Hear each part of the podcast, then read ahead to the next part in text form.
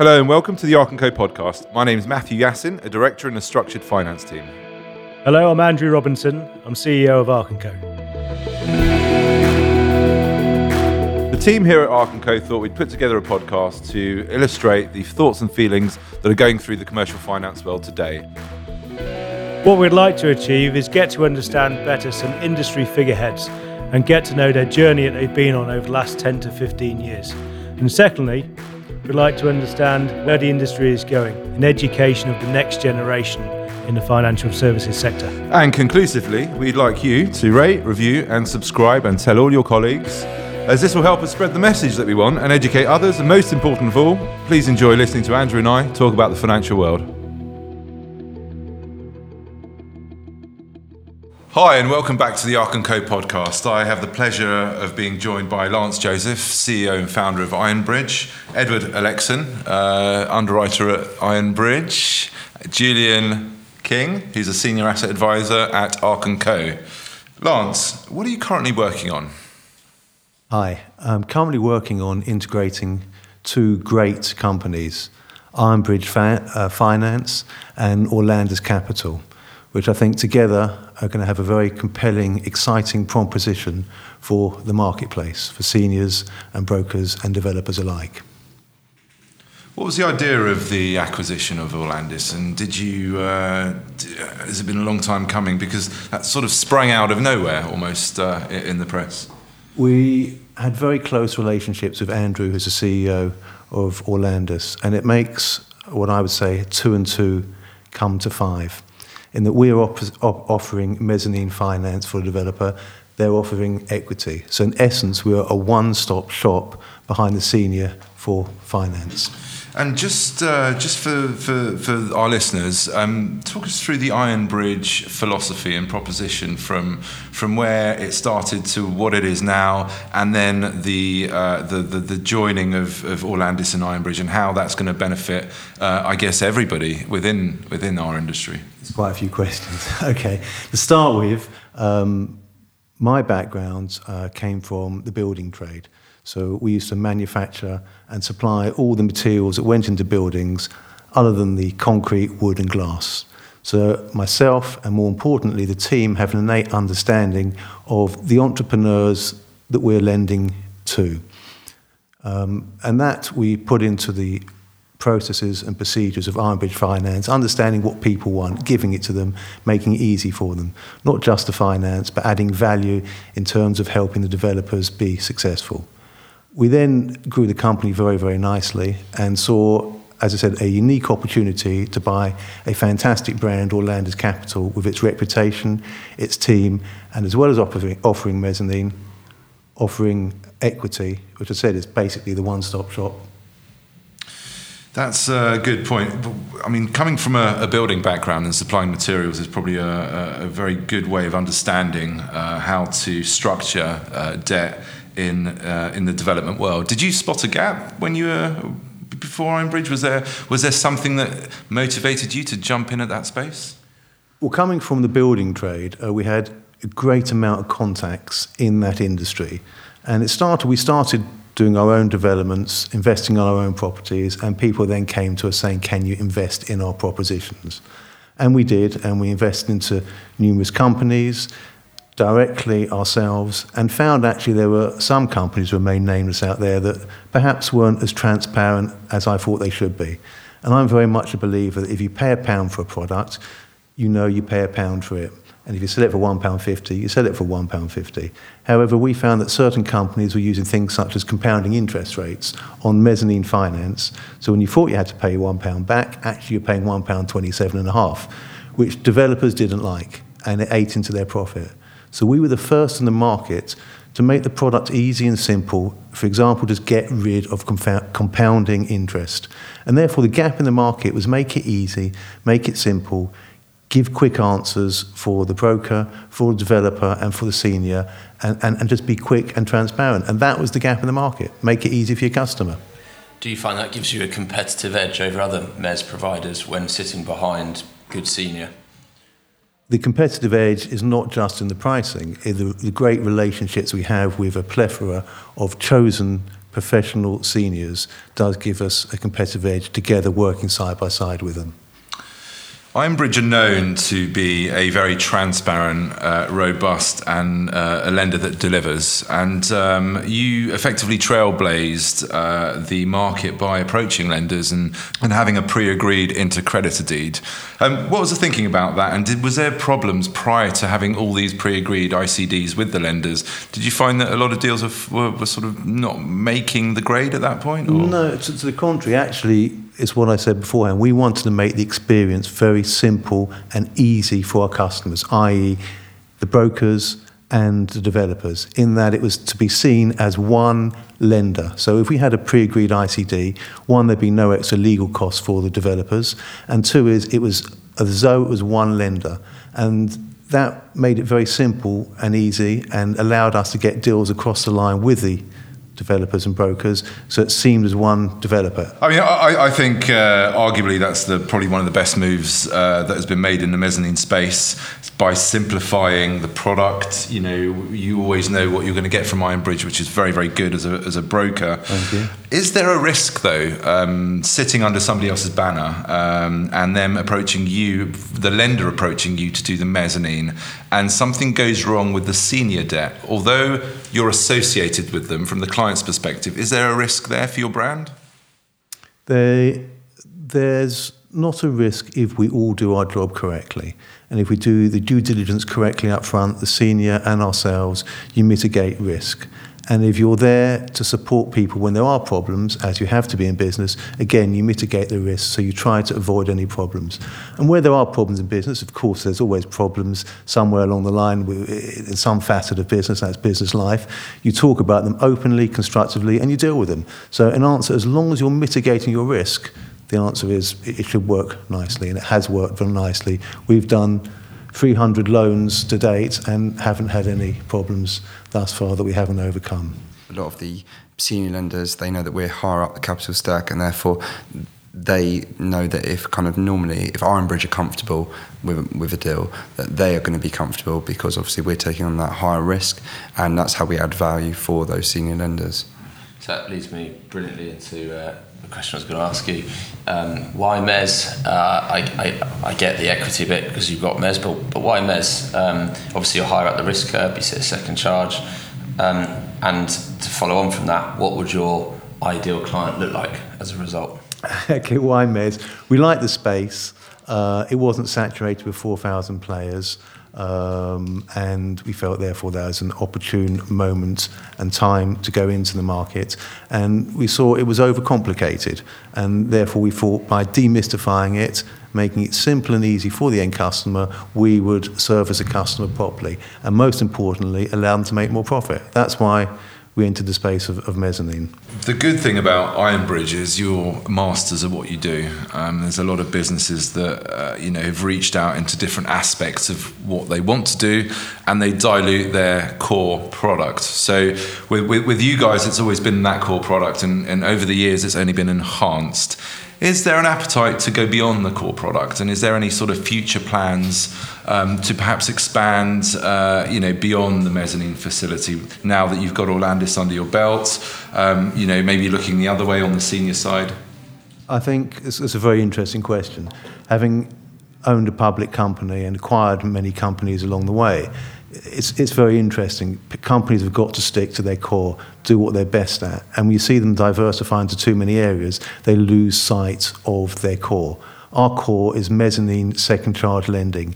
In essence, equity is just a branch, a progression of that, sticking to the core of second charge lending. So it's as I said before, we're able to give the senior and the developer a one-stop shop. The senior provides the first charge and we will provide all the rest of it. So in essence, it's concentrating on our core and developing what we and Orlando's Capital are already good at. Yeah. I would just add to that that uh, we've got kind of a, as a team at Ironbridge, got a very clear mandate from Lance to just dominate everything above senior, and uh, that's kind of with the Orlando's acquisition. That's what hopefully we'll do. Well, Does that change your pricing at all? Does, does the Mez stay at non-compounded, and then the equity comes in at a separate price? Because it's our own capital in every deal, we can be very flexible. Unfortunately, two property deals are never the same. So we like to be flexible. uh, and therefore try and make it as positive as possible for the broker to get the deal, the senior to get the deal, and for the developer to make as much profit as possible.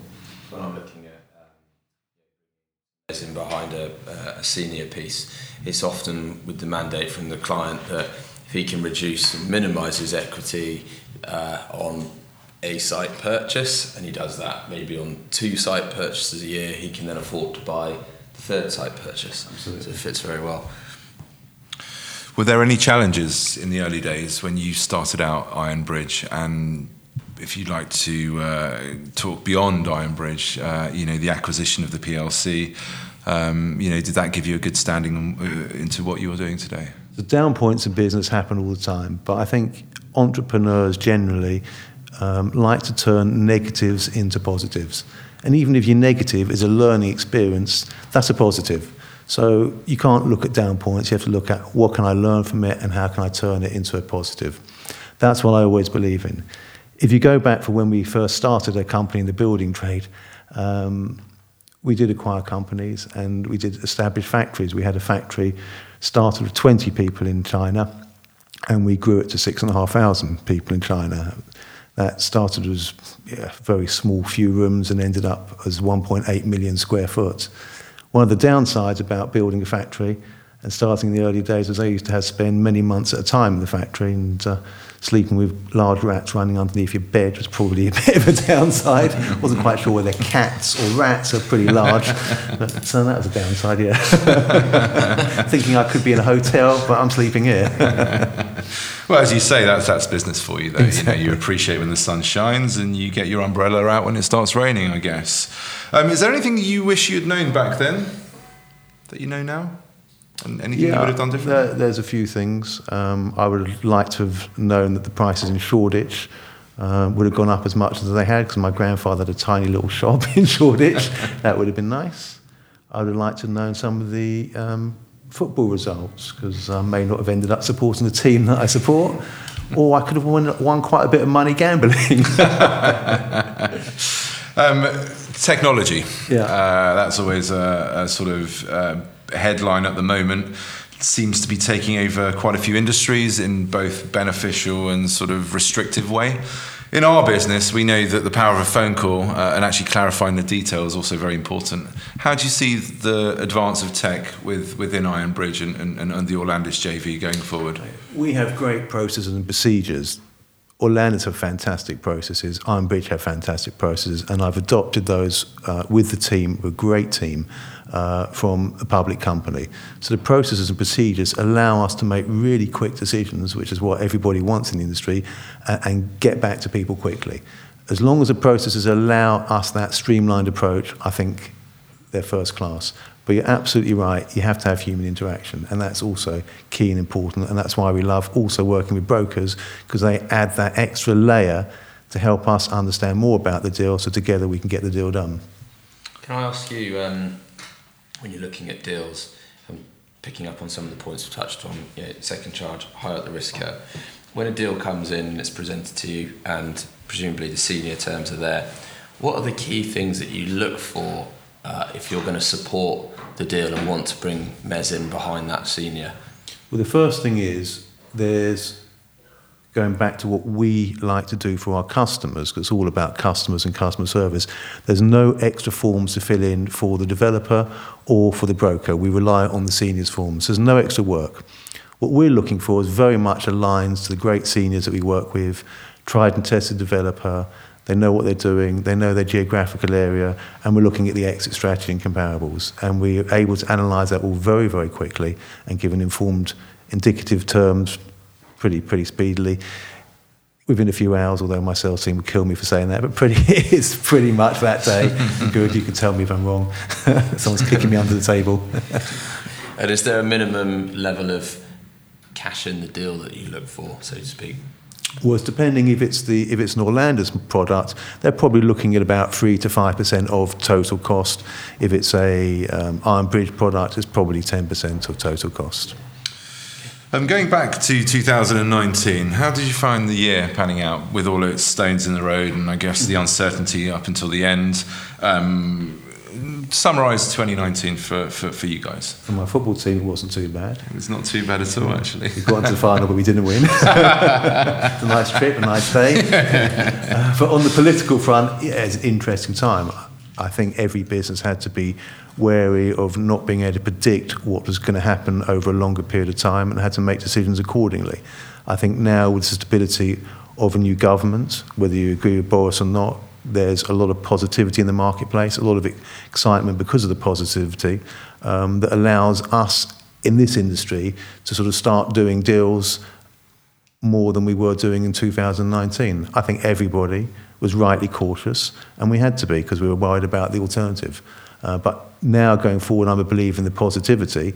This year, I think, is going to be a phenomenal year for many people within our sector because of all the right reasons. Could you or wanted you would you have done more last year with a bit more clarity in the air, or were you pretty happy with your sort of strategy?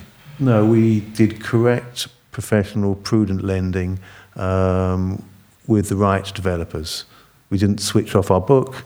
We carried on lending throughout all of last year, uh, which I can't say everybody did, certainly not as second charge people, but we were always there to support our repeat borrowers and our lenders, um, and we very much worked in tandem to get the right deals done.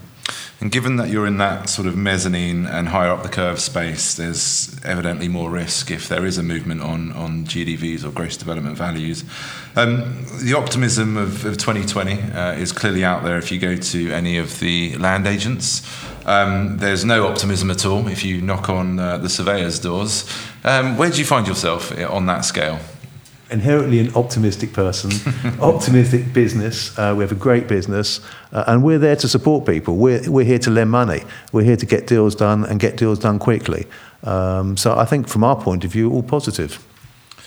Um, okay, so with the Orlandis JV, um, if people want to get to that product? Is it the same uh, avenues as we would contact Ironbridge, or is there a different? Are you going to rebrand? How how does the structure work? And we're keeping the two brands running side by side at the moment. Uh, they are great brands, great reputations. The teams all work in an open plan office. We're all working together, so the phone lines are the same, the emails are the same. It's really up to you as the brokers to say to us, look, this particular client wants either Mez or they want equity, and we service the client as, as, they want. Excellent. Or you can have both choices. Excellent. And uh, name us one thing that pe- may surprise people about you, Lance. Um, may surprise people about me. Okay, I probably. okay, I like opposites.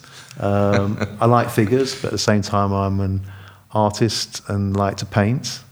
Um, Any specific style? Yeah, I like to paint people, figures. Oh, wow. The other side of it is, yeah, opposites. Okay, I studied Tai Chi and meditation for many years, but I love boxing, done boxing. Uh, and I suppose I believe in life, as I said beforehand, it's all about turning negatives into positives. It is. And, you know, on that point, uh, there was a big fight over the weekend. Um, yeah. Did you watch it? And what did you think? Oh, amazing boxing. Uh, that was a, a, pure boxing lesson of how to outsmart a big puncher. Um, quite a few of my friends are in the boxing fraternity. Um, yeah, so not fantastic. dissimilar to what Ironbridge did to take over the market in its own right and beat it at its own game, I guess. Fantastic analogy, except I can't sing as well as Tyson Fury. I'm not six foot nine. it was a good rendition of American Pie, wasn't yeah, it? Yeah, it was. Lance, thank you very much for your time, uh, and we look forward to inviting you on to the next podcast. Appreciate it. Thank, thank you, very much. Thank you very much. Well done, cheers. Lovely. Thanks, Lance. Thank you. Yeah, it was a great fight, wasn't it? Yeah, amazing. Yeah, absolutely. He, he took him to school, really. No one's fought him that close.